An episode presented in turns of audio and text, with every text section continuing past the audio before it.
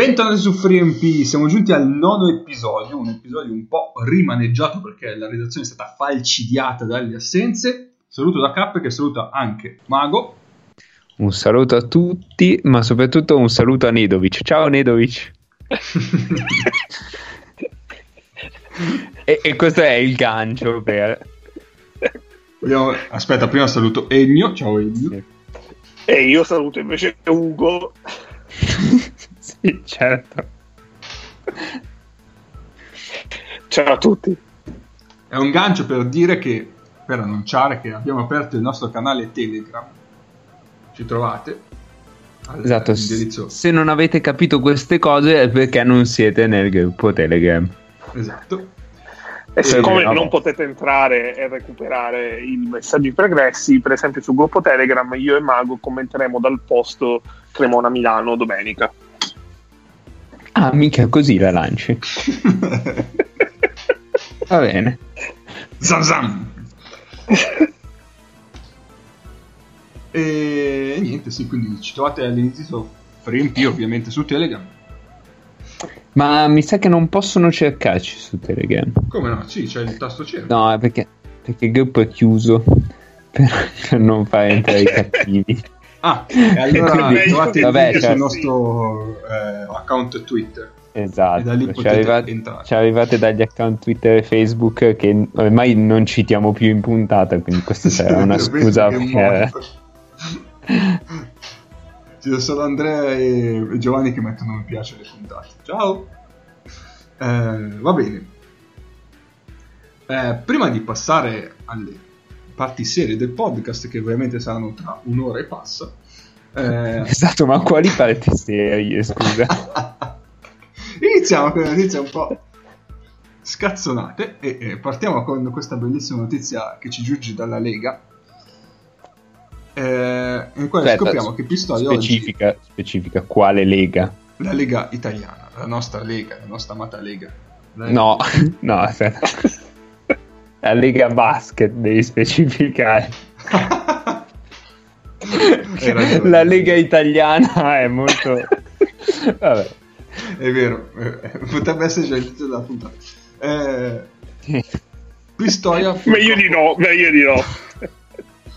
Pistoia purtroppo oggi non ha potuto allenarsi perché non c'erano abbastanza giocatori per fare un allenamento decente. Un po' troppi infortuni, cose così. E niente, è saltato l'allenamento giornaliero. Sì, che fa un po' ridere. Credo che a un paio di under abbiano messo una verifica il giorno dopo. Eh, probabilmente sì. Che è la tipica scusa che usano, almeno i miei giocatori l'hanno sempre usata. Però. Stessa anche lì erano in 10 contatti. A, un certo punto ha tirato il primo il pacco e tutti gli altri dietro sono accodati. Eh sì, anch'io magari. Eh. Ed è saltato così. Possibile, possibile. E vabbè. Seconda cosa, eh, c'è giunta voce che a Ferrara ci sia un, so, una voglia matta di accumulare sponsor. Ma allora, l'antefatto è che ehm, praticamente essendo partita la smania di Telegram io da, un po' di tempo sono eh, iscritto al canale Telegram di Sportando quindi arrivano tutte le news. E diciamo al trentesimo giorno in cui ricevevo una news su un nuovo sponsor di Ferrara mi sono fatto delle domande. E quindi ho trovato tutte le news di tutti gli sponsor nuovi di Ferrara. Quindi vado a elencare direi. Allora, Iaquinta Serramenti. Sp- Spaca Will, che poteva essere qualsiasi cosa. Hotel Lucrezia Borgia. MF Impianti. Mm, Nature House. E qua, tra l'altro, dichiaravano di avere chiuso col botto la campagna sponsor, era il 4 ottobre. Poi quelli che ho detto sono arrivati tutti dopo. Uh, poi abbiamo Groe, quella che fa rubinetti. PepsiCo, che non so se è la Pepsi o la Pepsi di cui non avevano i diritti, non lo so. È Mr. Brillio. possibile. Cerelia, e qua sono assolutamente impreparato. Top Secret. E Top Secret è il nome, eh? cioè non è uno sponsor di cui non si può svelare, non so, tipo uno sponsor turco che non vuoi dire perché giustamente... Vabbè, così ci ho buttato dentro anche la Turchia. Ariston. Um, Mercedes anche. Mercedes. Me- Mercedes Star Emilia ci dicono, quindi potrebbe essere un concessionario proprio lì della zona. Siebo SRL, Heineken, Felifarma, Sanibol. Quindi qua siamo entrati eh, nella gente che si fa male e viene curata. Zurich Giara Assicurazioni Azienda vinicola Mattarelli, Partesa, e meno male che non c'è Paolo, se no partiva Partisane e qualcos'altro. un po' spiace, Hotel, un po' spiace. Hotel Carlton, e quindi è il secondo albergo mm, che sponsorizza Ferrari, non so per quale motivo. Joe Svapo. Oh, gli svapi. Ottica La Lente, Emil Banca, Repower e basta, abbiamo finito. Questo è solo l'ultimo mese, perché poi ce ne sono anche prima, però a un certo punto non è che potevo trovarli tutti. Però mi pare che con Repower c'era il classico gioco di parole, ci ricarica. Basta. Sul, è, è sull'annuncio chiaramente, perché sennò non è divertente. Non so, ma scusa, la maglia di... Cioè, Spero non li abbiano tutti sulla maglia, se no sono uno sopra l'altro. Ma anche sul palché non sarebbe... anche. No, ma ci sono eh, in alcuni pub cioè, malfamati, malfamati, ci sono gli adesivi tutti uno sopra l'altro che praticamente non si vede più il colore della porta del cesso del pub. sì, esatto. E più, più, o meno immagino una maglia così, una, una maglia pub. No, dicevo, se, se fossero tutti sul parquet Pitti, Pitti si impazzirebbe. Oppure, oppure potresti avere un adattamento tecnologico, fai mettere una lama sul, sulla suola e mh, mm, fai pattinaggio di figura. Eh. Certo. Quindi al posto del terzo tempo ci sarà il triplo tolup. E poi, e poi, tra l'altro, la cosa positiva è che finalmente ci saranno dei giudici su un campo da basket e quindi non conterà più fare canestro, ma la bellezza con cui attacchi e la bellezza con cui difendi. Benissimo. I giudici che anche forse un po' un foreshadowing per ciò che sta per accadere in questa puntata. Ma ci torniamo dopo. È possibile. Eh, prima infatti di passare forse alla rubrica preferita del, di questa seconda stagione del podcast direi che è il caso di parlare di TV, di basket in TV. E ah, così proprio, proprio sì, così di, di, netto, tac. Allora, eh, sì, parliamone un po' perché questa settimana, ehm, oltre alle partite, perché bisogna riempire il vuoto d'attesa tra una partita e l'altra, è stata rilanciata eh, l'idea che vorrebbe la Lega Basket eh, giustificare il fatto che Eurosport pare eh, si voglia tirare indietro dalla gestione dei diritti TV della Serie A con la creazione di un'innovativa piattaforma di autoproduzione delle partite per poi vendere le migliori partite del campionato singolarmente sing- ai singoli canali televisivi. Eh, fondamentalmente è una cosa che, eh, secondo quanto ipotizzato, dovrebbe permettere di perdere 120.000 euro a, a squadra, a tutte le squadre della Serie A, ovvero quanto l'ammontare di quanto ricevono le squadre della Serie A da parte dei diritti televisivi, per spenderne intorno ai 200 perché questo è il costo stimato di eh, produrre tutte le partite, anche quelle che poi in realtà non devi vendere, perché comunque quelle che non vai a vendere nel broadcaster poi le trasmetteresti su, in streaming su internet. Il grande fautore di questa, di questa geniale idea pare essere Stefano Sardara, il patron della Dinamo Sassari, nonché della Reale Mutua Torino in Serie A2, è nuovamente illuminata del basket italiano dopo comunque l'ottimo lavoro che ha fatto negli ultimi anni con Sassari da un lato e anche mh, quello che ha fatto quest'estate per salvare il basket in una città importante come Torino. E, ehm, è l'esempio che si cita spesso a eh, supporto della bontà dell'iniziativa di Sardara è eh, il fatto che la Dinamo è una delle società mo- più attive di tutte in Italia sotto il punto di vista della web tv eh, perché c'è il progetto di Dinamo TV che eh, ha, si leggeva nella notizia uscita su Spicchi d'Arancia o su nuovo, nuova versione Spicchi d'Arancia quella di Superbasket non mi ricordo quale delle due che ha fatto eh, 130.000 spettatori la finale di FIBA Euro Cup contro Würzburg a maggio. Io sottolineo che mh, grazie al cazzo che una finale di Coppa Europea faccia tanti spettatori e soprattutto quella è una partita che era trasmessa in streaming anche dalla FIBA.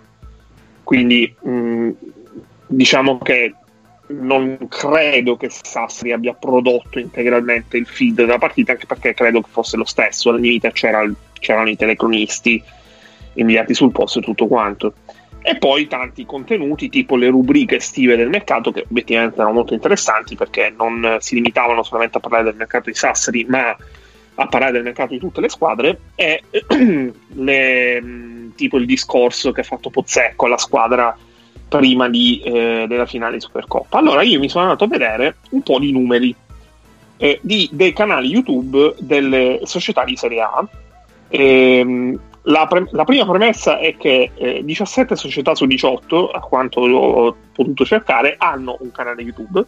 E già questa è una notizia. L'unica squadra di Serie A che non ha un canale YouTube è la Fortitudo. No, scusa Ennio. Eh, però hai detto 17 su 18. Esatto. C'è un inside joke non voluto. No, è semplicemente un lapsus. perché in realtà ho considerato 17 canali perché c'è pure il canale della Lega Basket. Se specifichiamo. E 17 su 18 è il titolo del video. Eh, io lo segno, eh. Poi... Un po' per la tesi, devo dire. esatto.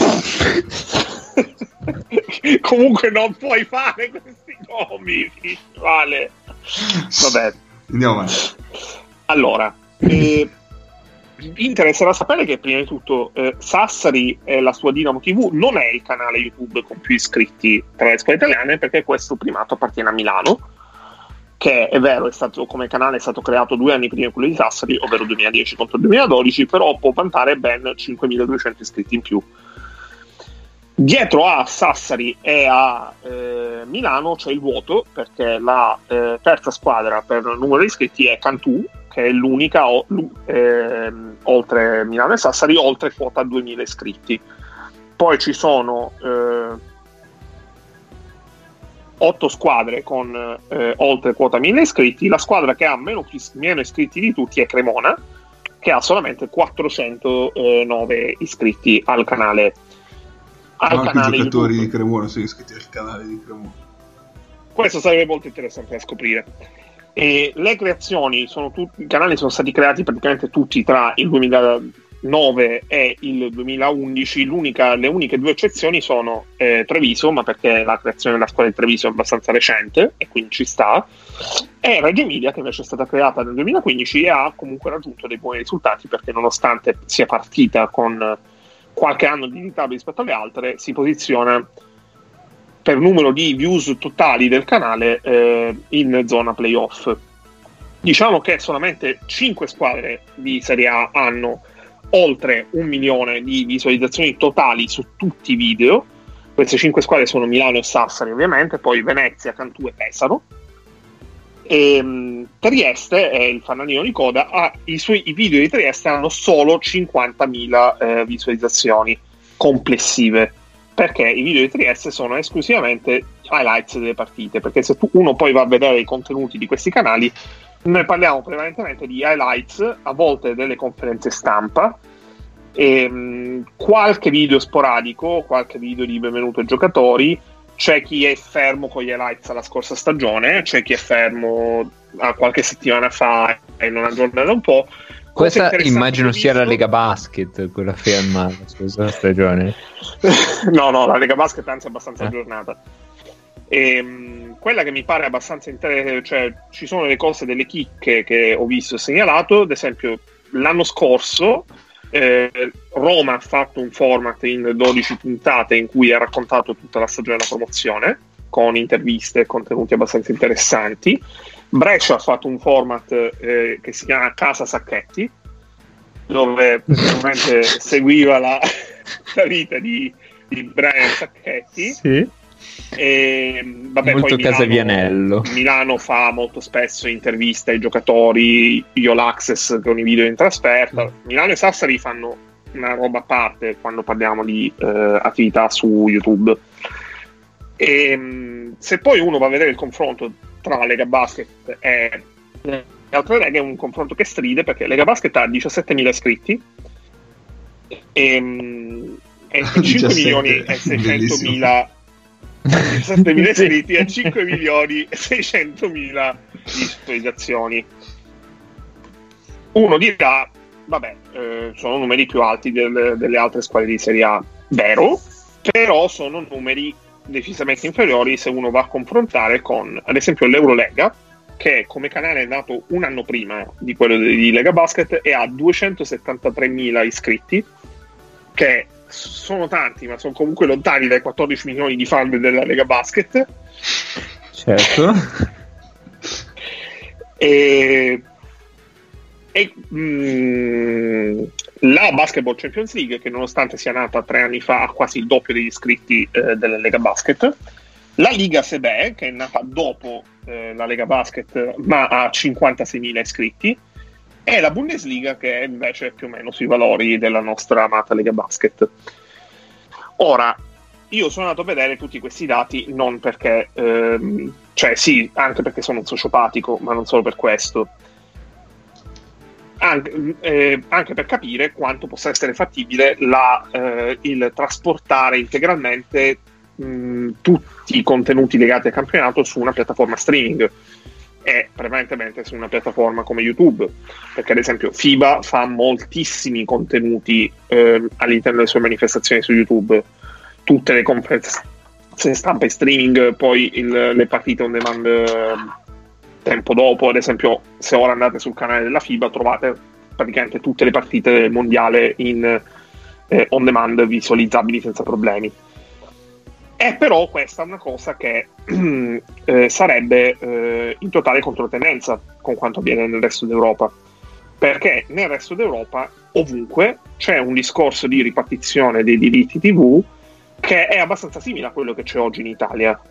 Ehm, io ho visto eh, Spagna, eh, Germania, Russia, Grecia, e Cro- Francia e Croazia, e in tutti questi c'è un broadcaster principale che è solitamente Pay che fa eh, tutte le, ehm, tendenzialmente tutte le partite del campionato di riferimento a pagamento.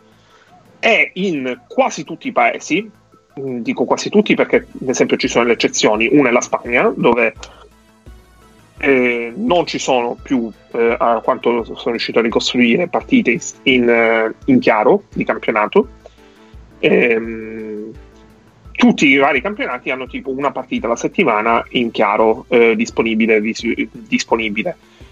Un'eccezione notabile è la Russia, perché la Russia trasmette tutto su un canale che si chiama Match TV, che Wikipedia dice creato per ordine di Vladimir Putin con il supporto di Gazprom. Quindi okay. non credo sia un discorso di scelta di mercato lì, ecco. Nonostante il nome Match TV possa essere associato a una di quelle tv pirata o qualcosa del genere. Cioè, cioè, io mi aspetto che mi arrestino se guardo match tv, ma probabilmente no. Esatto.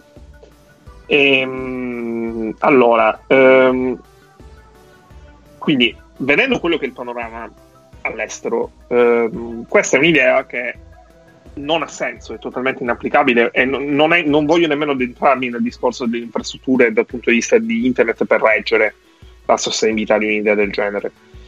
Quello che mi sembra importante sottolineare è che ehm, c'è molta meno domanda per quanto riguarda il basket, almeno in televisione, perché i numeri del basket in televisione sono almeno quei pochi che si riescono a ricostruire, perché eh, sempre più raramente eh, non solo Eurosport, cioè non solo la RAI, ma ah, soprattutto cioè, non solo Eurosport, che numeri ne ha dati pochini se non per quanto riguarda gli, gli abbonati al player, ma anche per quanto riguarda la RAI, eh, è molto difficile ricostruire quello che è l'effettivo ascolto delle partite, cioè i, gli effettivi dati di ascolto delle partite di campionato. Io sono riuscito a ricostruire, per esempio, un confronto importante tra ehm, le due finali scudetto non consecutive e in entrambe, entrambe senza il coinvolgimento di Milano. L'ultima finale scudetto abbiamo eh, gara 7 tra Sassari e Venezia che ha fatto 344.000 eh, spettatori solo su Rai Sport con il 2% di share. Ora, due anni prima, la decisiva gara 6 che ha vinto lo scudetto, eh, che, che, in cui Venezia ha vinto a Trento lo scudetto, ha fatto un milione di spettatori medi nel corso della partita con un picco di share del 6%. Parliamo di un numero che è quasi che è più del doppio. Se poi uno va a vedere anche tutto, tutto il discorso relativo all'ascolto medio mh, mm, rispetto agli anni scorsi, c'è sempre meno gente che guarda basket. Perché il basket italiano è sempre stato meno capace di, in questi anni di, ehm, di rendersi attrattivo e di rendersi visibile agli appassionati e ha perso una gigantesca occasione che era quella di Eurosport con il player e con la possibilità di eh, trasmettere tutte le partite streaming in definizione abbastanza buona, eh, senza ovviamente dipendente dai problemi di connessione, però senza dover trovare eh, robe da ADSL 56k Voglio chiudere questa finestra su un argomento comunque su cui credo che torneremo spesso nei prossimi mesi perché dovrà definirsi molto di questo futuro, con eh, la lista degli eventi che per legge, eh, la legge numero 8 del 1999, devono andare in chiaro anche se par- anche parzialmente o indifferita o tramite highlights. Sono eventi sportivi denominati di interesse nazionale. Allora, e questa è una risposta, una mia risposta ideale a tutti eh, quelli che parlano di eh, scandaloso il fatto che la nazionale non sia in chiaro. La nazionale di basket, ovviamente. Allora, le Olimpiadi, sia invernali che estive, tutte le partite della nazionale italiana di calcio, la finale dell'europeo e del mondiale di calcio, in questo caso è live obbligatorio, le semifinali e la finale di Champions ed Europa League se c'è coinvolta una squadra italiana. Le partite dell'Italia del 6 nazioni di rugby, semifinali e finali del mondiale di basket, di pallanuoto, di pallavolo o di rugby, se c'è l'Italia coinvolta, i Gran Premi d'Italia di Formula 1 e MotoGP, le semifinali e finali di Coppa Davis o Fed Cup, se c'è l'Italia coinvolta, e i mondiali di ciclismo. Questi sono gli eventi sportivi denominati di interesse nazionale, per cui è obbligatorio la trasmissione in chiaro. Tutti questi altri eventi non sono obbligatori, non è un obbligo. Quello che va in tv un, un, risponde a delle logiche di mercato, perché i broadcaster comprano i diritti usando dei soldi che hanno a disposizione. Se un prodotto non rende, il broadcaster non lo compra e non è tenuto per legge a comprarlo. Ho finito. Ma io volevo aggiungere una cosa, ehm, che secondo me nelle due mm, finali che hai preso in considerazione, eh, mm. più o meno il livello del campionato è uguale. Cioè non sì. è che il livello sia peggiorato e quindi peggiora l'attrattiva che, quel, che il campionato ha. Anzi, se vuoi, si è un po' alzato il livello. Quindi è ancora più inquietante. Mm.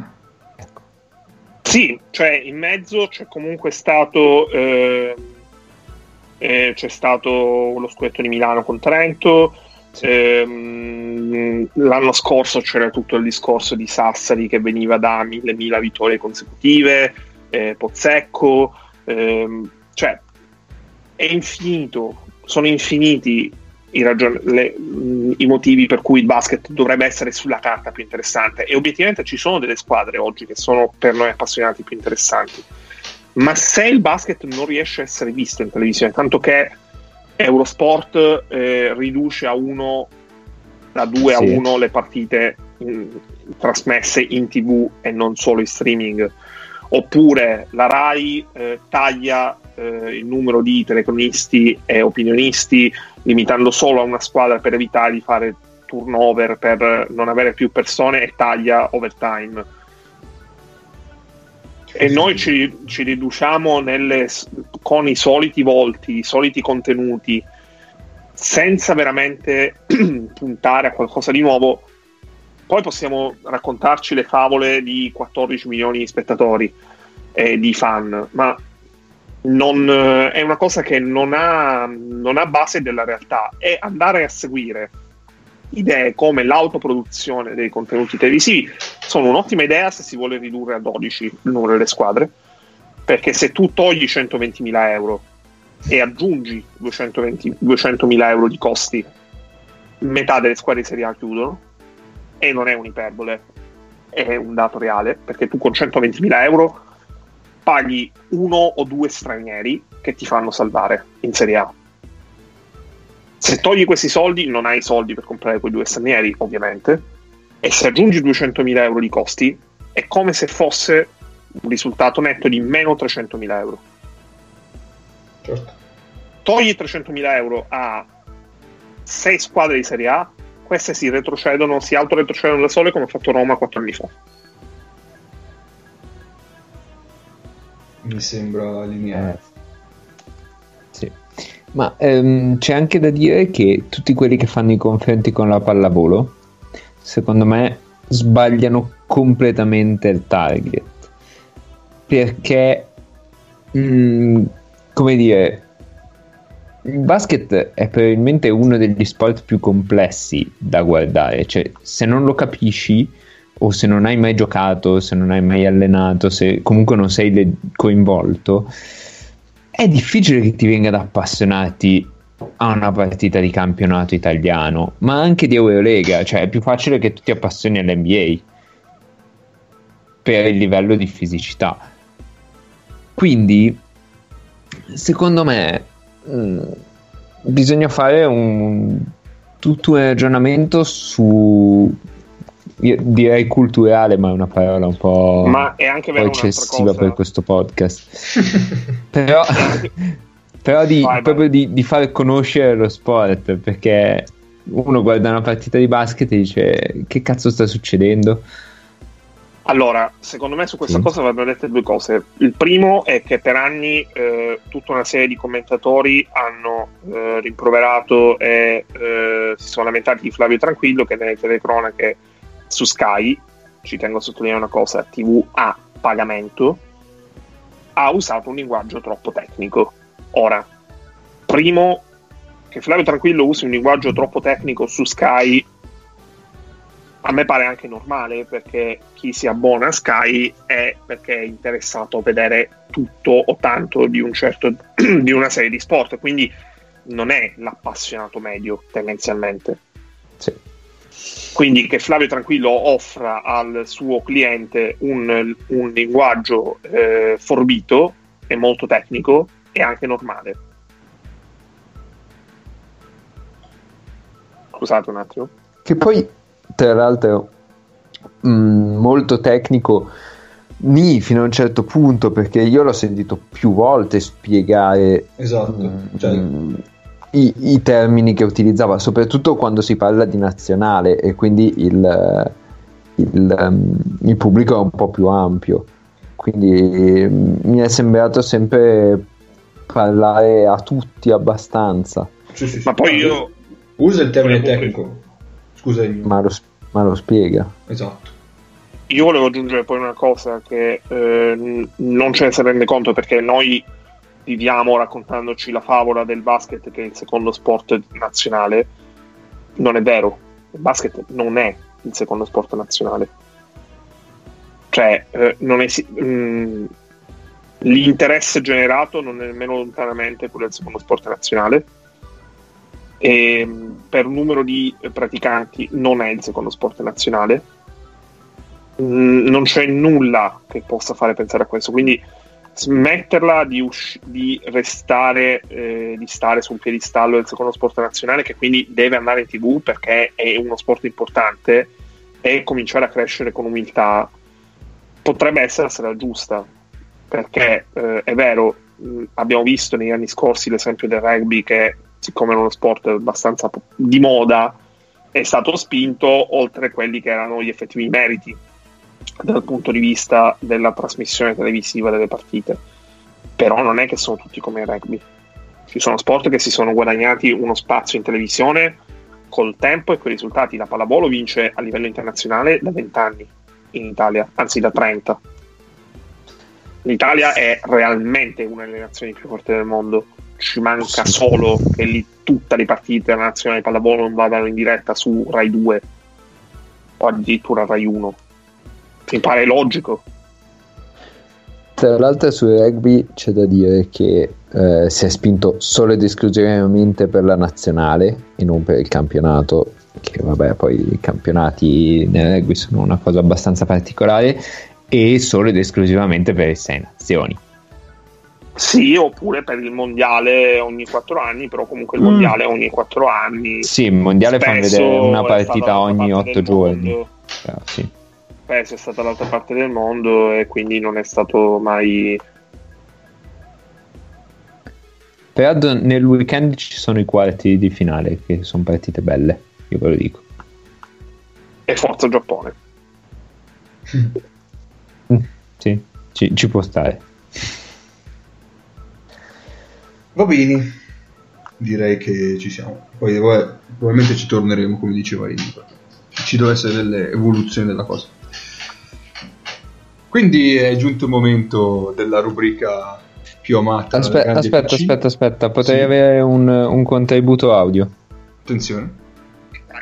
Non capite un cazzo. Bene. Ah, la rubrica più amata da grandi piccini. Aspetta che, che guardo gli ultimi 40 secondi di Brescia che sta cercando di perderla di pre- ma in realtà sta cercando di giocarsela. Adesso eh, non hanno fischiato un clamoroso fallo su un'entrata di Jaka Blasic prima del buon Jaka Blasic e chi è Bortereit che ha sparato questo tiro da 9 metri senza motivo? C'è c'è il Sedevita Olimpia che non ho ancora capito se devo chiamarlo abbreviato Sedevita o Olimpia. Ehm che sta sparacchiando senza motivo. Va bene. Ti metto allora. Prego, prego, vada di sigla.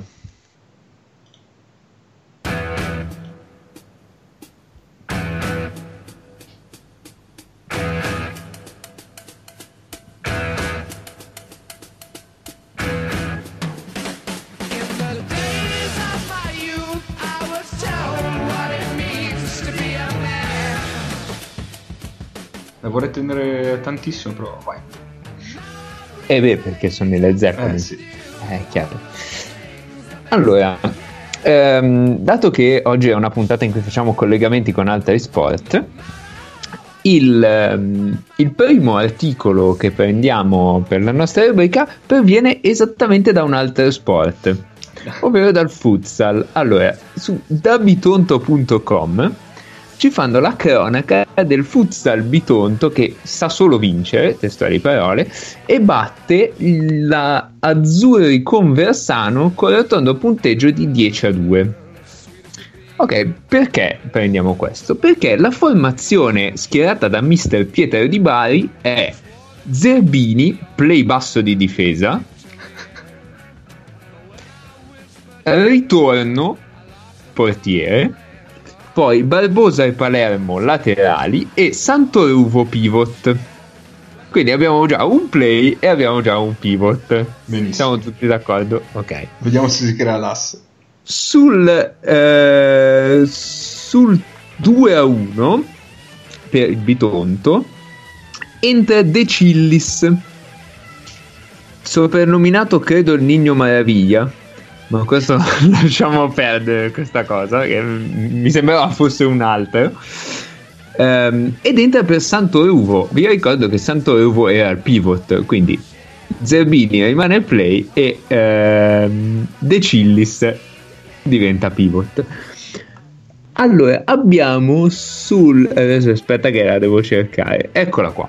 Sul 7 a 1, dopo una tripletta del, fi- del funambolo di Bisceglie, che è sempre De Cillis, il Bitonto prova a regalare sprazzi di ottimo futsal. Una splendida azione a tutto sull'asse Barbosa, De Cillis, Zerbini e quindi sono effettivamente play e pivot avrebbe meritato decisamente maggior fortuna quindi esiste l'asse play pivot anche nel futsal questo è bellissimo 3, 3MP il podcast che vi parla anche di altri sport sport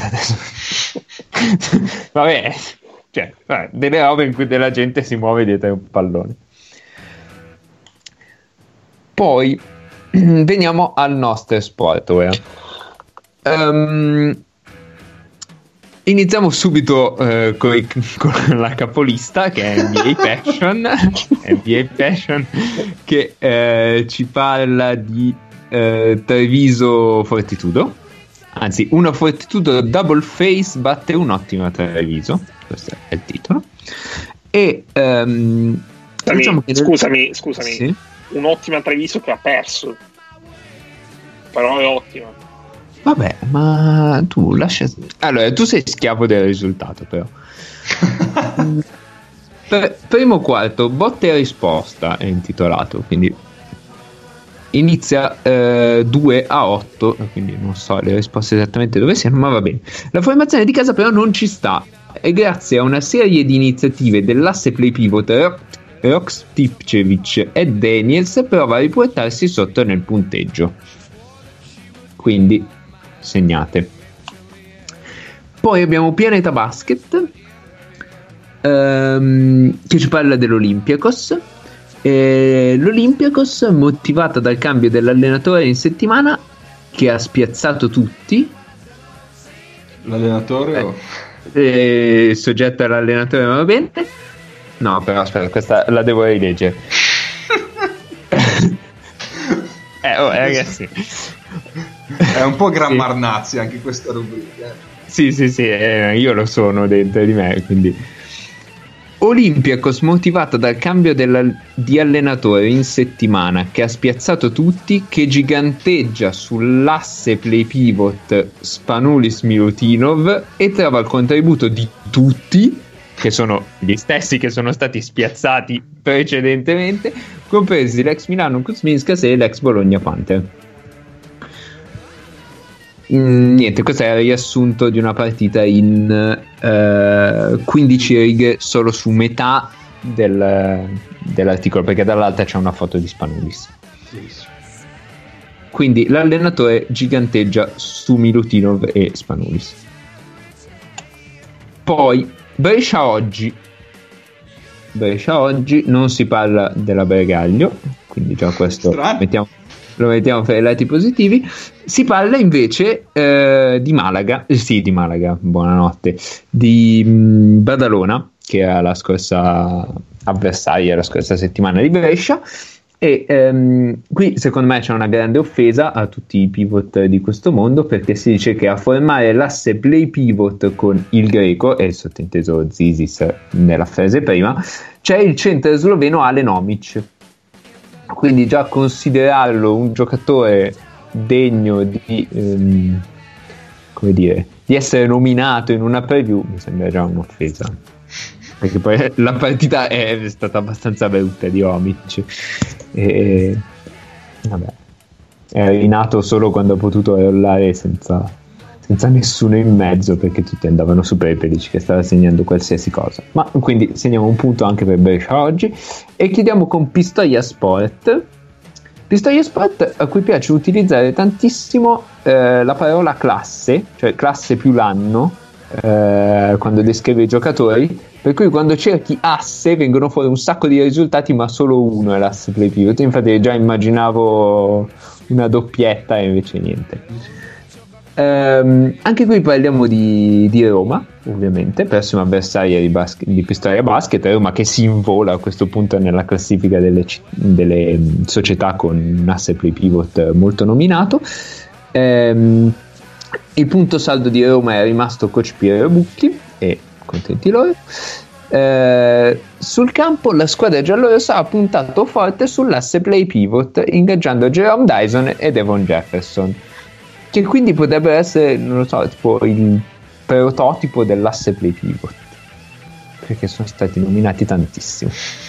Um, questa settimana nessuno la, diciamo, ha chiamato l'asse play pivot come se fosse un, un oggetto femminile, però mh, diciamo che ho trovato una spiegazione perché un mio amico a cui ho raccontato questa storia per dire che n- non tedio solo voi, tedio anche la gente normale.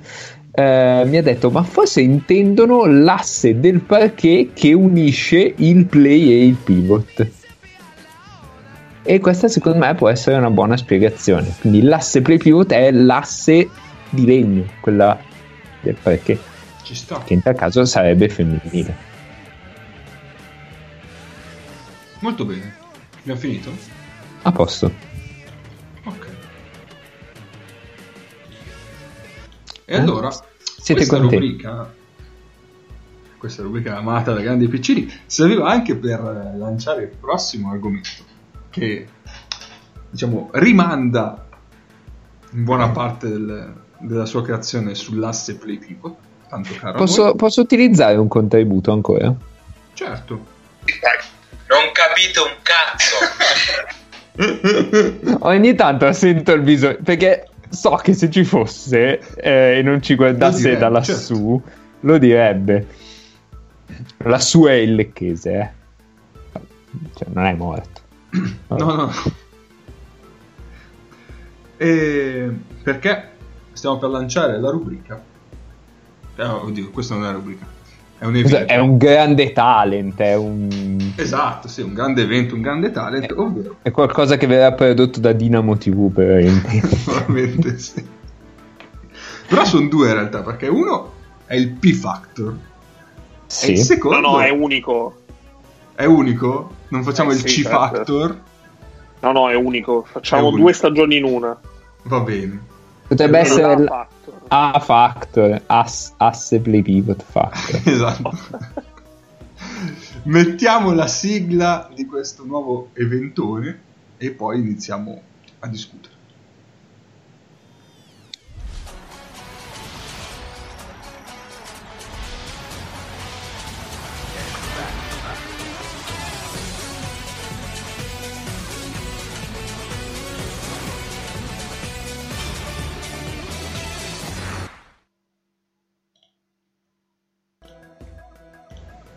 È la sigla che a me- non dice niente, però in realtà sarebbe la sigla di X Factor.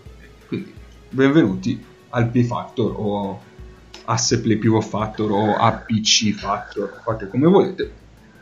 Presentiamo Eh, mi piace la PC. APC va bene. O APP. APP. Così, così puoi, fare, puoi, puoi fare l'app personalizzata e la chiami Esatto. App, app Factor.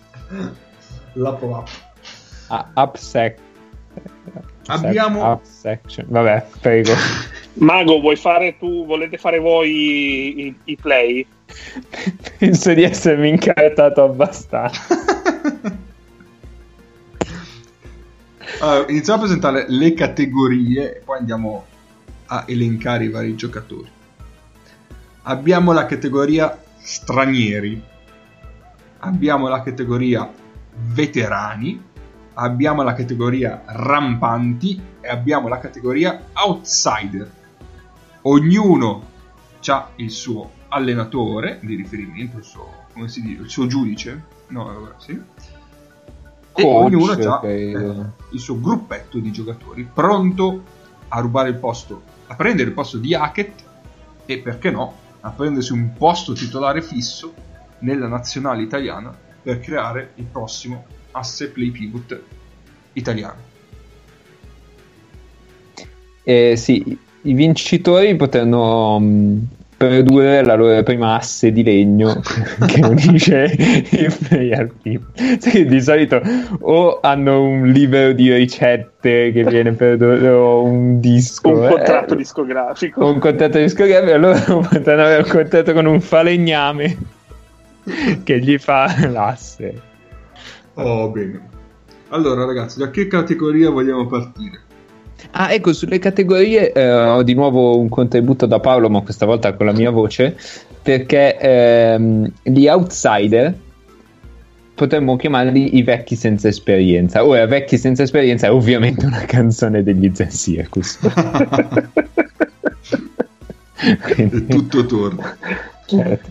Dovremmo invitare gli Zen Circus a questo podcast. Ma secondo me ci vengono. Anche se non sanno di che cazzo stiamo parlando. Scusa, è venuto Bernie Sanders, voglio dire. A sua insaputa. A sua insaputa. sì. A sua insaputa, sì, sì, sì. sì. Allora, da che iniziamo dagli stranieri? Vai, vai, vai. Allora, l'allenatore degli stranieri per i playmaker è Trinchieri. E questo perché? Perché c'è una motivazione dietro agli allenatori, almeno dietro a quelli dei play. Perché Trinchieri ottenne il primo lavoro come assistente a Milano, eh, fondamentalmente perché sapeva l'inglese e, e il tedesco, perché lui ha madre tedesca, se non sbaglio, o qualcosa del genere. E quindi fece il terzo, allena- il terzo assistente per quel motivo lì. Vai. Perfetto. E i, parte- i- i play di questa categoria sono Magnon, Spagnolo e Moretti, eh, che o per un motivo o per l'altro o stanno... Tutti e tre giocano al di fuori dell'Italia. Alcuni sono italiani, eh, sono spostati lì, o alcuni sono nati in America, per esempio. Però, vabbè, tutti in terre straniere. attualmente. Eh, facciamo prima tutti i play o facciamo prima le categorie? No, prima- Eh? Tutti i Prima play, tutti i play. tutti i play. Poi Allora dovete, adesso, dovete votare voi, è- eh. Cioè, non è che... No, Ma dico agli alla fine. ascoltatori. Questo alla fine dobbiamo dirlo. Cosa? Dobbiamo procedere con ordine, invitare al voto. No, vabbè, io la buttavo, la buttavo lì. Va bene, va bene, va bene. Vai, Cap. Per la categoria veterani, l'allenatore è Piero Bucchi. Siamo usciti. Piero Bucchi. E, e e- se non muoio. E questo perché, essendo cultore dell'asse play pivot, ehm, è cultore degli anni 90 e coi veterani, insomma, si trova bene. Ah, certo. E in questa categoria troviamo Cinciarini, Figlioi e Luca Vitali. Tre veterani di questo settore. Certo. Per la categoria rampanti abbiamo come allenatore il Diablo Esposito. Sì, lui perché aveva fatto. eh, chi è che ha fatto esordire? Non mi ricordo. L'anno scorso aveva fatto esordire qualcuno. Quest'anno con Eh. mezzanotte. eh, L'anno scorso ha fatto Ma Esposito a della Brescia. Rosa. eh? Del... Esposito a Brescia. Eh, no, allora. Boh, non, non mi ricordo. C'era un motivo comunque. eh. Aveva fatto Ma- esordire qualcuno. Ma non è che hai messo Esposito perché pensavi a Brienza? Può essere, sai. E però ormai, ormai abbiamo. Ormai abbiamo sotto contratto Esposito. Eh, allora, Perché cioè, Brienza ha senso. No, possiamo fare come, come che poss- Asia Argento che lascia X Factor.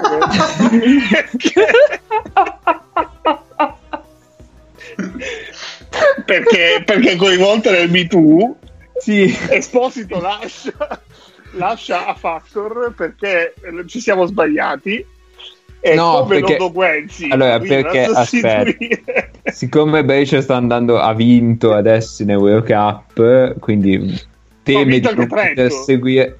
Vabbè, ma Trento. Ma non cagare cazzo, Ennio, però sto cercando di salvare. Vabbè, era Brienza, non era Esposito. Niente. Defendato che ha fatto Esposito. esordire la torre che ha fatto esordire la torre Ha litigato con Maria Maionchi. Esatto, aveva fatto esordire la torre l'anno scorso e mezzanotte quest'anno. ha litigato con Maia Maionchi e si sa che Maia Maionchi quando si incazza ti, ti punta e basta. Quindi Brienza come Lodo Guenzi. Esatto. Che Vabbè, adesso non è che dobbiamo farci denunciare per forza. Che si ritrova come giocatori in rampa di lancio perché sono rampanti. Mussini, Paiola, Spissu e Fantinelli. Infine abbiamo nella categoria outsider coach coach coach coach Tanjevic È una puntata lunghissima, non, non arriveremo mai alla fine. ci arriviamo Sì. ci arriviamo. Coach Tanjevic In Perché, quanto difensore degli italiani di mezza età. benissimo e ci abbiamo Tambone, La Quintana e Ruzier Ma sai che è la Quintana che mi ha fregato? Mi ha incasinato. Vabbè, prego. Passiamo alla categoria centri.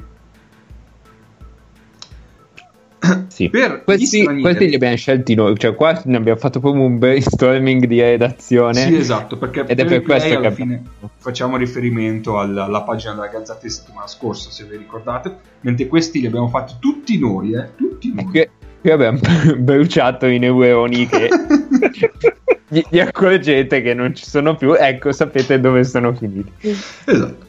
Coach degli straniere, il grande ritorno, cioè il grande ritorno, il, il grande arrivo in Italia di Scola, che quindi oltre a giocare per Milano terrà in banco la, la categoria straniere dei centri, che Sì. sono Perché, perché qua sono impazziti tutti dicendo hai in mente Gudaitis che va a lezioni di post basso da scuola e quindi me lo sono immaginato lì con una cattedra in post basso. E...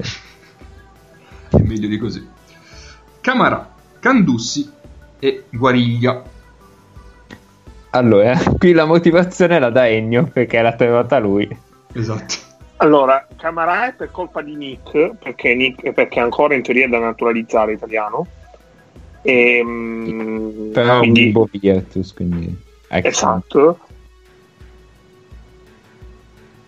Poi, eh, quali erano gli altri? Candussi e perché, Perché è della Candussi 2. Perché è straniero, perché è straniero alla Serie A. Sì. E Guariglia perché eh, io sfido sull'unghia eh, i nostri ascoltatori a, capi- a indovinare dove gioca Guariglia e dove ha giocato Guariglia fino all'anno scorso, quindi è straniero tutti noi. Nei nostri cuori tutto straniero. Va bene. Esatto.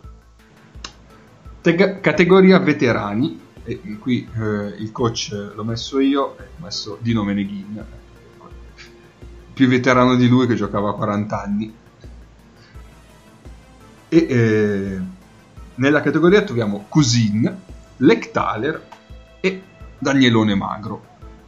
E quindi, Io, ah, io volevo mettere Luca Infante, eh, sia chiaro. Me l'hanno cassato di prepotenza. però diciamo che qua c'è poco da dire anche. Categoria rampanti. Minuto di qualità di Magro. esatto. Vedo se.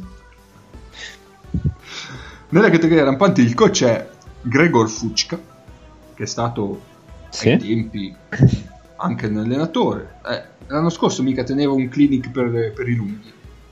Se teneva raduno per i giovani lunghi senza esperienza. tipo, sì. E in questa categoria troviamo Tessitori, Gaspardo e Biliga. Infine abbiamo la categoria Outsider con coach Dan Gay, eh, più outsider di lui, secondo Sì. me. Cioè, perfetto. E, e troviamo eh, giocatori come Zerini, Iannuzzi e Cervi. Ok. Ok, io volevo, volevo dire che Cervi è abituato ai palchi scenici.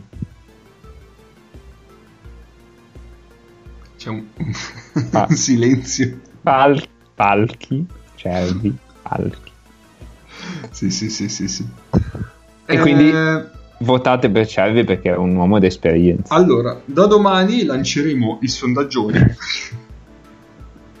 sul profilo Twitter e utilizzere- utilizzeremo anche Telegram adesso. Uh!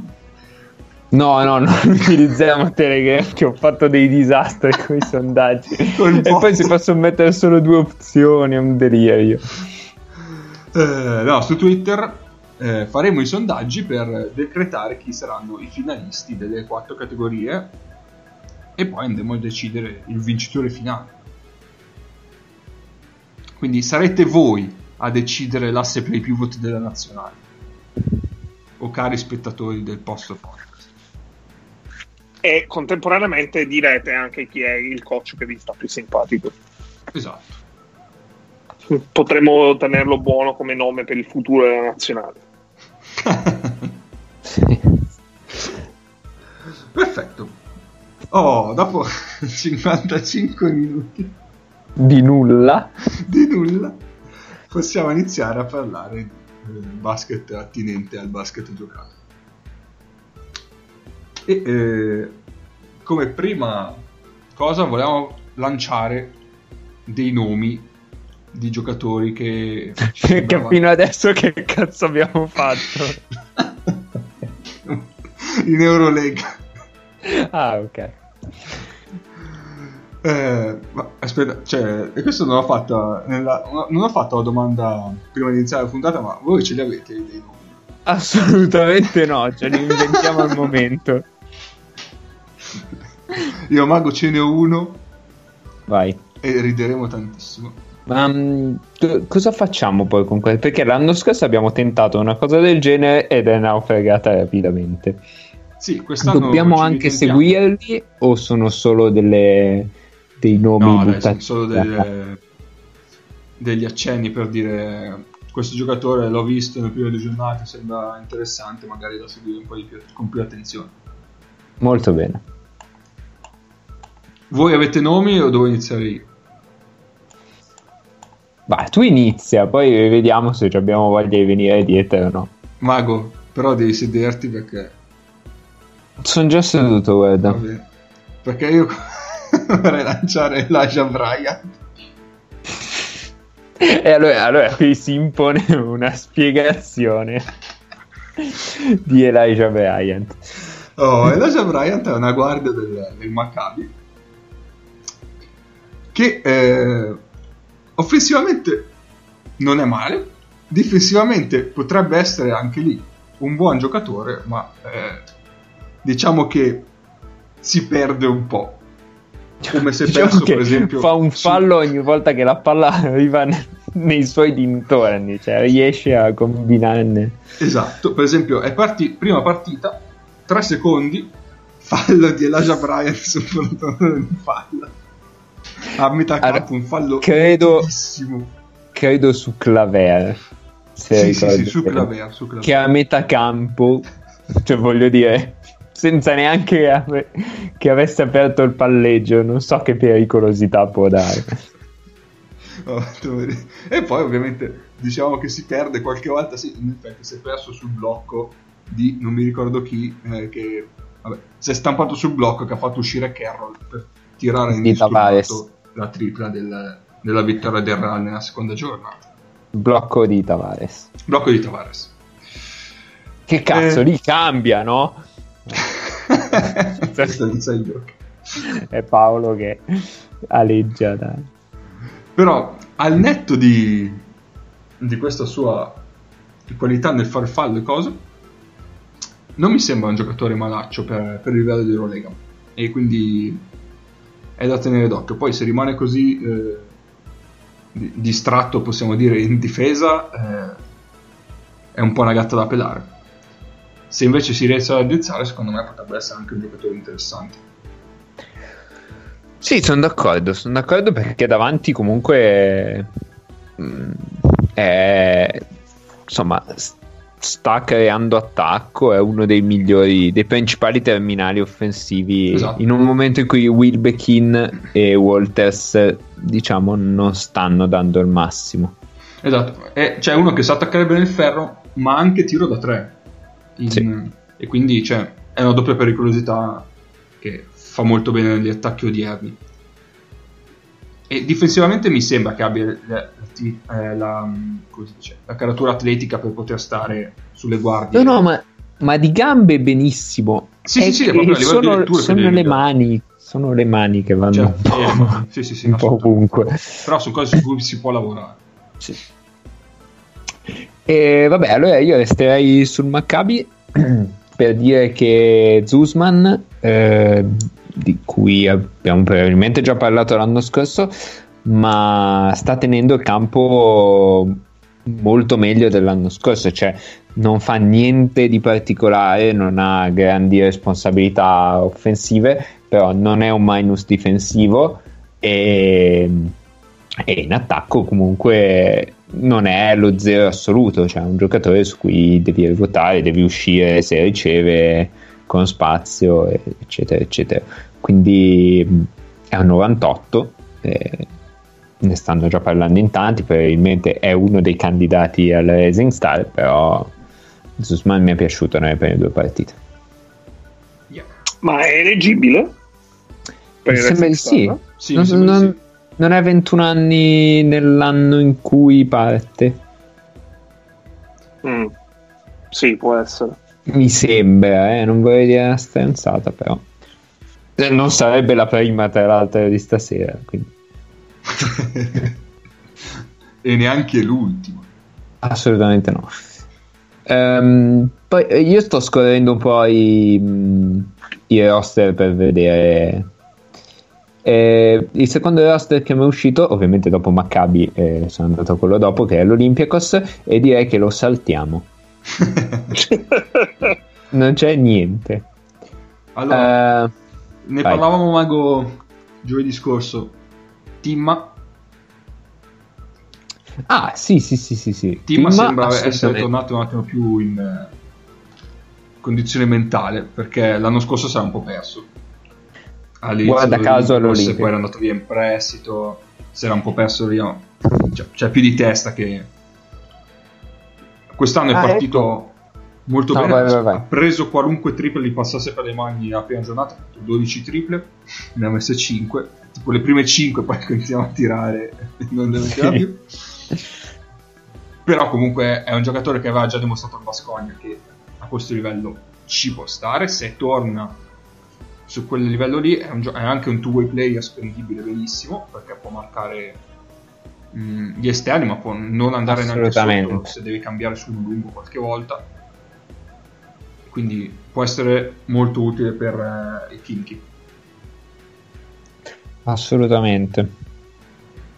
Ehm, volevo fare un mini mini mini ragionamento eh, sul fatto che a parte eh, l'uomo con, la, con l'ananas in testa, ovvero Variante Weber, i- gli epurati della scorsa stagione del, um, dell'Olympiakos stanno andando abbastanza bene, comunque sono ritrovati, cioè Tim non, non sta giocando male, anzi, e Tupan. eh, e Tupan che ho visto, che ho visto ieri ehm, a Malaga, insomma, eh, è tornato più o meno il solito Tupan, eh, però è tornato un giocatore serio. Cioè, uno che in Euro Cup sposta e in Eurolega ci può stare. Yes. Sì, l'anno scorso mi sa che c'erano anche motivazioni extracampo Eh sì, che non sono, invogliassero a giocare. sono successe, sono successe un po' di cose. Eh, sì. E tu qualche nome o... Eh, io sto. Mi ha colpito molto perché ho visto, e qua faccio un gancio super con dopo. eh, Tony e Giachini della Svel. Perché, Ma vai, vai, parliamo dell'Asvel allora. eh, perché voglio. No, no, ti faccio prima io i nomi, poi, poi apriamo l'Asvel. Sì, sì, vai. Eh, perché voglio, voglio provare a capire mh, dove effettivamente può arrivare eh, come tipo di giocatore perché mh, non l'ho ancora inquadrato benissimo. Mi ha colpito benissimo ha fatto due grandi partite eh, contro le due greche e comunque contro avversari non facili perché la prima giornata aveva contro uno come Milutinov che l'anno scorso è stato secondo quintetto. E mh, poi eh, voglio vedere molto bene, eh, parlando un attimo di Olimpia, Moraschini, perché eh, secondo me anche se non ha eh, giocato due, le prime due partite bene è un giocatore che in, Euro, eh, in Eurolega può starci come stazza e presenza fisica. E, ehm, e parlando di un'altra squadra che ho visto dal vivo eh, dello Zalgiris Alex Perez perché lui invece mi ha colpito pochissimo, però eh, io mi fido della capacità di scelta di Jasikevicius e non capisco dove eh, e quale potrà essere il margine di crescita eh, di Perez all'interno di un sistema come quello de, di, di Jasikevicius appunto. Beh, allora, due grandi ganci eh, partirei dall'Asvel e partirei da Jekiri. Um, sinceramente mi ha impressionato per la quantità di cose che fa e che sa fare, magari non tutte a livello altissimo, magari alcune gli sono uscite casualmente perché comunque stiamo parlando di un campione di due partite, però che, che riesce a fare a un livello, a livello Eurolega, nel senso che è, è un buon runner e quindi cioè, blocca bene e poi si gira anche molto rapidamente quindi sul suo. Ma perché c'è una bomba in sottofondo scusate?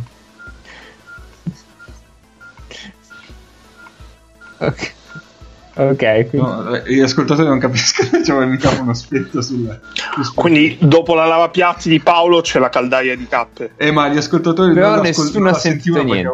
Il, l'audio spento. Però adesso vi disattivo anche il mio microfono così parlate tranquillamente. Vabbè. Quindi, praticamente c'è la caldaia di cappe che fa il rumore di una bomba. Quindi se sentirete esplosione di caldaia, eccetera, sapete. Allora, eh, dicevo, Jekiri, oltre a, a rollare fino al ferro e andare a rimbalzo mh, francamente con un'energia che, che ha sovrastato il, il, eh, sì, il Partizan, niente, oggi sono proprio andato, il Pana, ehm, riesce anche a, a capire quando l'area è intasata e a fare uno short roll e poi dallo short roll magari non riapre la palla benissimo però il tiro ce l'ha. Quindi mh, mm, ha una varietà di, di, di, di, frecce al proprio arco offensivo che è abbastanza notevole. Eh, ogni tanto gli hanno anche appoggiato palla in post basso e, um, mi sembra meglio come passatore che come attaccante dal post basso però questo devo, devo, ancora, devo ancora, capirlo. Eh, in generale invece sull'Asvel mh, mm, diciamo che non mi aspettavo un impatto del genere degli esterni soprattutto Jordan Taylor che io continuerò a chiamare Jeffrey Taylor o, uh, o Jordan Theodore perché mi sta incasinando veramente. Uh, e, de- e anche dei, delle ali. Perché pensavo giocasse di più Noah. Invece Noah è stato abbastanza panchinato e alla fine fra 3 e 4 ruotano Lighty, Jean Charles e Carudi più o meno.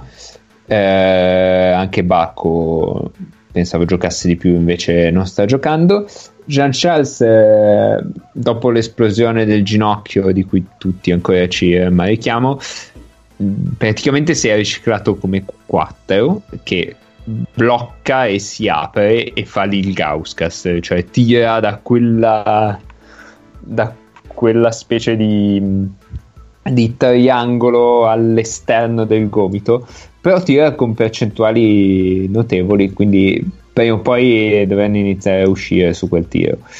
E Caudi e Lighty, diciamo al di là di quello che hanno combinato ai danni del Pana nel finale della partita, sono solidi, attaccano dal palleggio. Ecco, magari non sempre hanno una grande visione di gioco, però tirano e attaccano. Quindi, eh, insomma, volevamo parlare dell'Asvel perché è possibile che non ne parleremo mai più e che non ne sentirete mai più parlare come, eh, come nei soliti sospetti di Kaiser Sose, ma mm, dato che sono 2-0 dovevamo parlarne.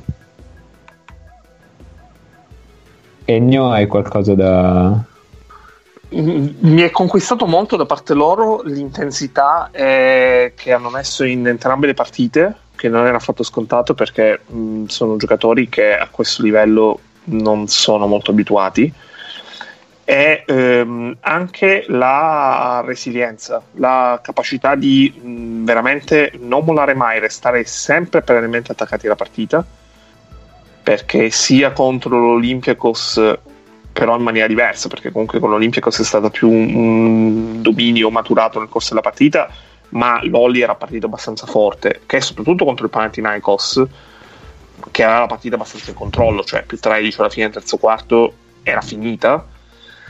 Mm, loro hanno continuato a giocare la loro pallacanestro senza snaturare tanto eh, quello che è la struttura di gioco e mm, senza farsi prendere dal panico e dall'ansia con una leggerezza mentale che ti fa pensare che veramente che questi magari ne vincono 8 su 34 eh, o magari anche meno però è difficile che ci saranno tante partite in cui sbracheranno e perderanno di 30. E questo è un po' il bello anche dell'Eurolega perché mh, mm, che è una squadra molto fanalino di coda perché eh, credo che la Svel sia stato dato come ultimo nelle classifiche proiettate da parte di tutti e sottolineo tutti ehm, riesca comunque a darti queste impressioni, eh, seppur dopo solo due partite, è una cosa particolare. Di, di, certo non puoi dire la stessa cosa del campione italiano parlando di una squadra come Pistoia o come, o come Pesaro. Concordo, sì.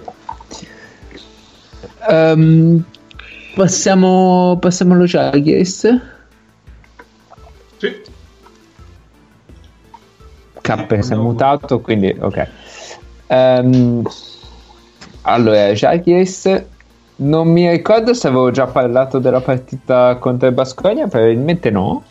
Eh, no.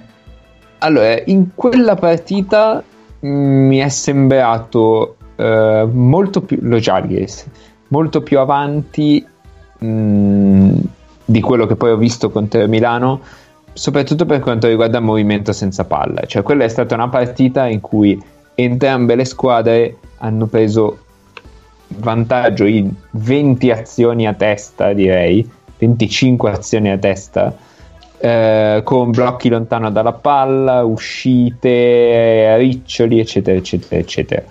E quindi da lì ho pensato, eh, Milano è completamente fregata perché se, se lo Jaguars è questo qui ci sono dei punti in cui ehm, è più facile per gli esterni dello Jaguars attaccare i rispettivi difensori di Milano.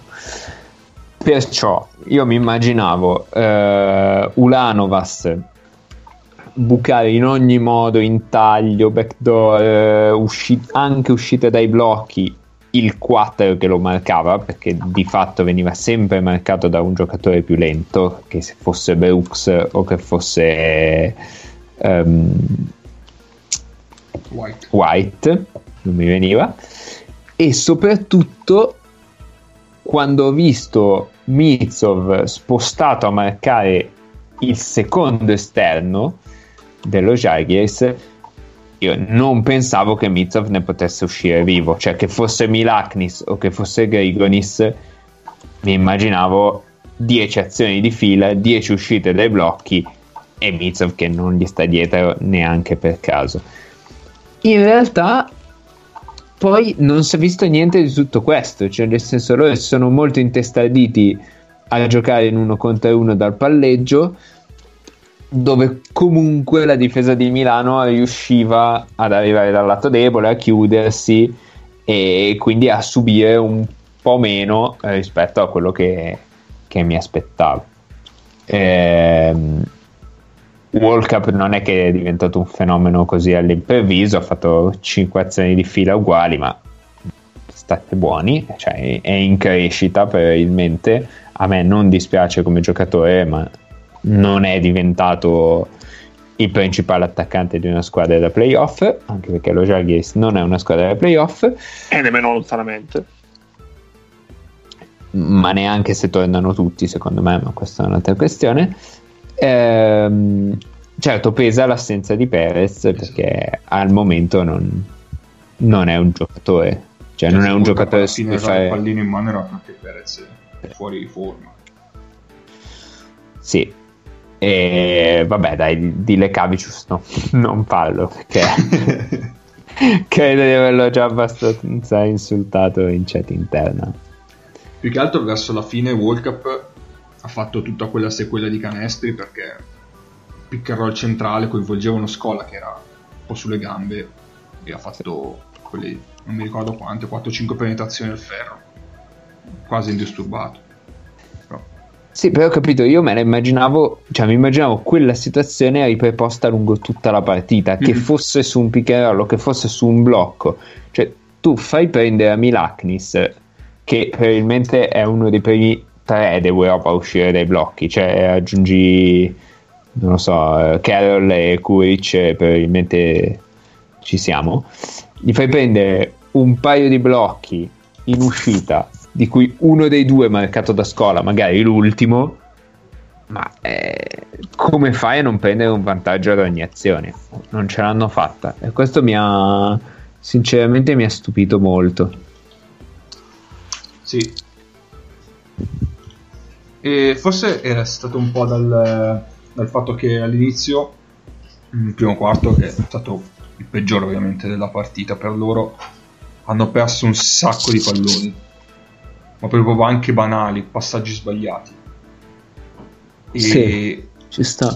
Lì hanno perso, cioè, lì anche il feeling con la partita l'ha ripreso poi cammin facendo, eh, però all'inizio erano davvero fuori fase, infatti, cioè, poi è difficile un po' eh, diciamo, entrare in partita a partita in corso, no?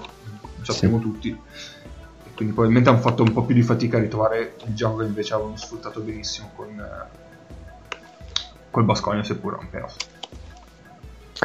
Eh, l'ultima cosa, mh, mm, quello su Eol, e lo dico proprio da tifoso Jaggers, è, è, fallo, eh, ragazzi. Cioè, nel senso, se gli mettete le mani addosso, è fallo. Quindi i primi passi forse possono starci, ma tutto quello che succede dopo è influenzato da due giocatori che lo spingono. Quindi. Ma infatti a me fa molto specie il fatto che l'Eurolega non l'abbia riconosciuto.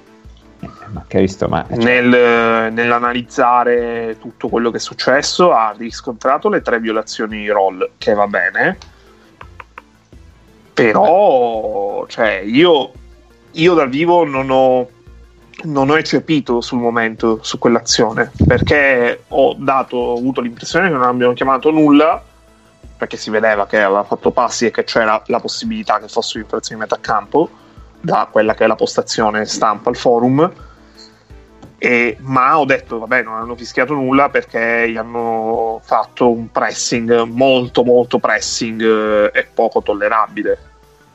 Mettiamo così ma sì, cioè, nel senso, a un certo punto c'aveva una fascia cardiofrequenzimeter che però era, era il braccio di... non mi ricordo se di Eso o di Ledei, insomma. Cioè, ah, è vero, sì, c'era quello due. Vabbè, comunque, questa è... Volevo esprimere tutta la mia tristezza sullo Jaguars. Poi io voglio fare un brevissimo, brevissimo accenno su... Eh su Milano. Eh, allora, se, avessi, se, oggi avessimo fatto solo perché non c'è rating, Paolo. se avessimo fatto il preoccupazione rating, a Milano avrei dato 1. Cioè, al minimo? Sì.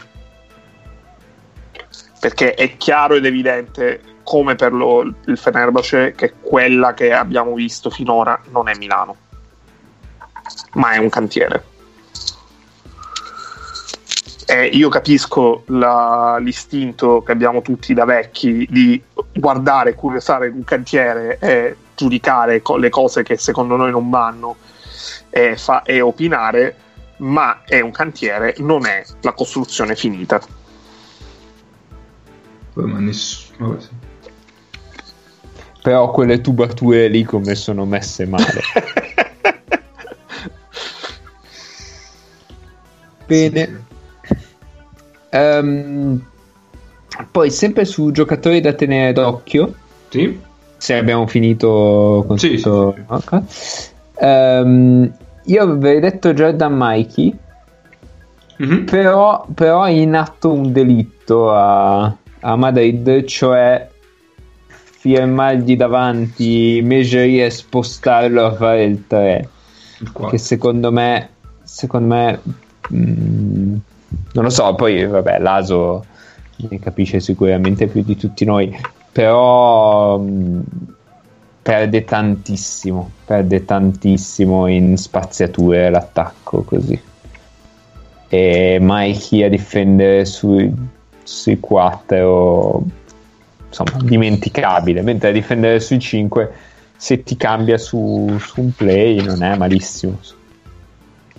Considerato che è il 5 Ma anche a fare, diciamo, il lavoro di Randolph, per, per dire. Perché se, se in questo momento in attacco usa... in difesa Eh? in attacco in In, difesa in attacco, in attacco. No no certo in attacco è meno mobile di Randolph cioè come 5 è un 5 mobile come 4 Esatto. è un 4 normale Ma sono anche cioè, proprio movimenti diversi. Nel senso, cioè, lui è un bravo runner alla fine, dopo il blocco. Si sa aprire bene, sa, andare, sa tagliare bene al ferro, prendere posizione lì. però tira Sì, ti- per tirare però anche short roll cioè insomma però è un lavoro un po' diverso. Non so, è, da, capire.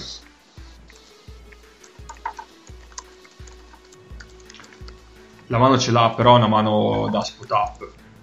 Sì, sì, sì, sì. Ehm, poi Asvel abbiamo già parlato, Fenerbahce non c'è niente da dire. Eh, Bayern, volevo dire due parole brevi brevi su Danilo Bartel, che ho sempre schifato, perché boh, non mi ha mai detto niente di particolare, mi sembra un mestierante. E invece quest'anno è iniziato molto forte, sta andando a rimbalzo bene, sta... Insomma, fa bene il cambio di, di, un- di due lunghi pesanti. Insomma. Yeah. Il discorso cambia se dovesse essere il titolare. Però finché Sì, vabbè, questo certo. ruolo qua eh, va benissimo. Eh, però meglio dell'anno scorso. Mm. E, e ultimissima cosa, Basconia, Sì, ovviamente. ovviamente. ovviamente. Allora, dato che si è spaccato anche Vildosa, più o meno, Come cioè stiamo cercando, Aspetta, questo me lo sono perso. Stiamo cercando di recuperarlo per la partita. Eh, Non si è capito benissimo cosa ha avuto, però non, non è sicuro che domani giochi. Ehm, potrebbe giocare tipo 15 minuti Lautaro Lopez. Oddio. che, che potrebbe essere che è un argentino del 99 Che non è un personaggio di fantasia. E potrebbe essere il peggior nemico di Icardi in quanto è sia Lautaro che Lopez. Quindi Quindi salutiamo, anzi salutate voi perché io non lo saluto Mauro Icardi. salutiamo Icardi. Ehm, quindi niente giusto per informarvi che esiste. E, e Yusufa Fall sta avendo un impatto che non mi aspettavo mentre Due. Michael Eric sta avendo un impatto che non mi aspettavo ma dall'altro In lato. Eh sì, ho visto un po' malino in effetti. e io a Tretti non l'ho nemmeno visto quindi vabbè però su, su Yusufa Fall siamo abbastanza alla BC eh? cioè nel senso è, Per è adesso si chiaro sfrutta che il 221. eh? Per adesso si sfrutta il 221. Esatto è, è chiaro che dietro su- sugli avversari che arrivano dritto per dritto è, è un, è un corpo di valore inestimabile. Eh, quando lo prendono in mezzo nei pick and roll, eh, cioè, si vedono i, i, fumetti con i punti di domanda praticamente. cioè, non, sa, non, sa, dove stare, non sa cosa fare e puntualmente è in mezzo al passaggio e quindi viene scavalcato o passato leggermente di qui o leggermente di là dal passaggio per il lungo. E, e quindi, vabbè, questo abbiamo, ci stiamo lavorando. Ma sì. Va bene, Basta, direi che... esploso da caldaia. Eh, direi che per oggi la chiudiamo qui. 1,26 signori. Ah, ecco, ascoltate il podcast di, sulle World Cup di Nick domani.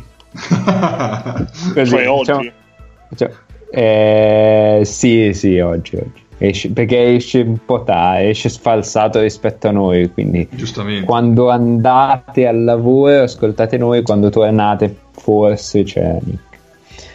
Esatto. E volevo dire che Jaime Fernandez di, di, cui ho parlato, di cui ho parlato di no, no, no, no, no, no, no, non nomino Abramovic, non, nessun inside joke su Abramovic. Jaime Fernandez ha un infortunio cioè una specie di infortunio per cui ha una calcificazione ossea sul tallone, cioè dietro il piede, e questo praticamente gli provoca dolore mentre gioca, gli cresce questo osso continuamente, da quello che ho capito, traducendo da, dallo spagnolo più o meno. E quindi ha bisogno di scarpe nuove o solette nuove, stanno provando varie cose. Quindi al momento eh, non può giocare, il nostro idolo. Cioè nostro, mio, mio e di Andrea probabilmente. È suo problema. Eh sì. E direi ciao Jaime. Va bene, questa puntata finisce qui, salutiamo gli assenti, ciao Paolo, ciao Nick. E... sì. Ci sentiamo. Siamo qui con Paolo e Nick. Ciao Paolo e Nick. Ci Niente, sentiamo questa... settimana prossima. Vado avanti fino a fine stagione. Ciao a tutti. Ciao a tutti. Ciao a tutti.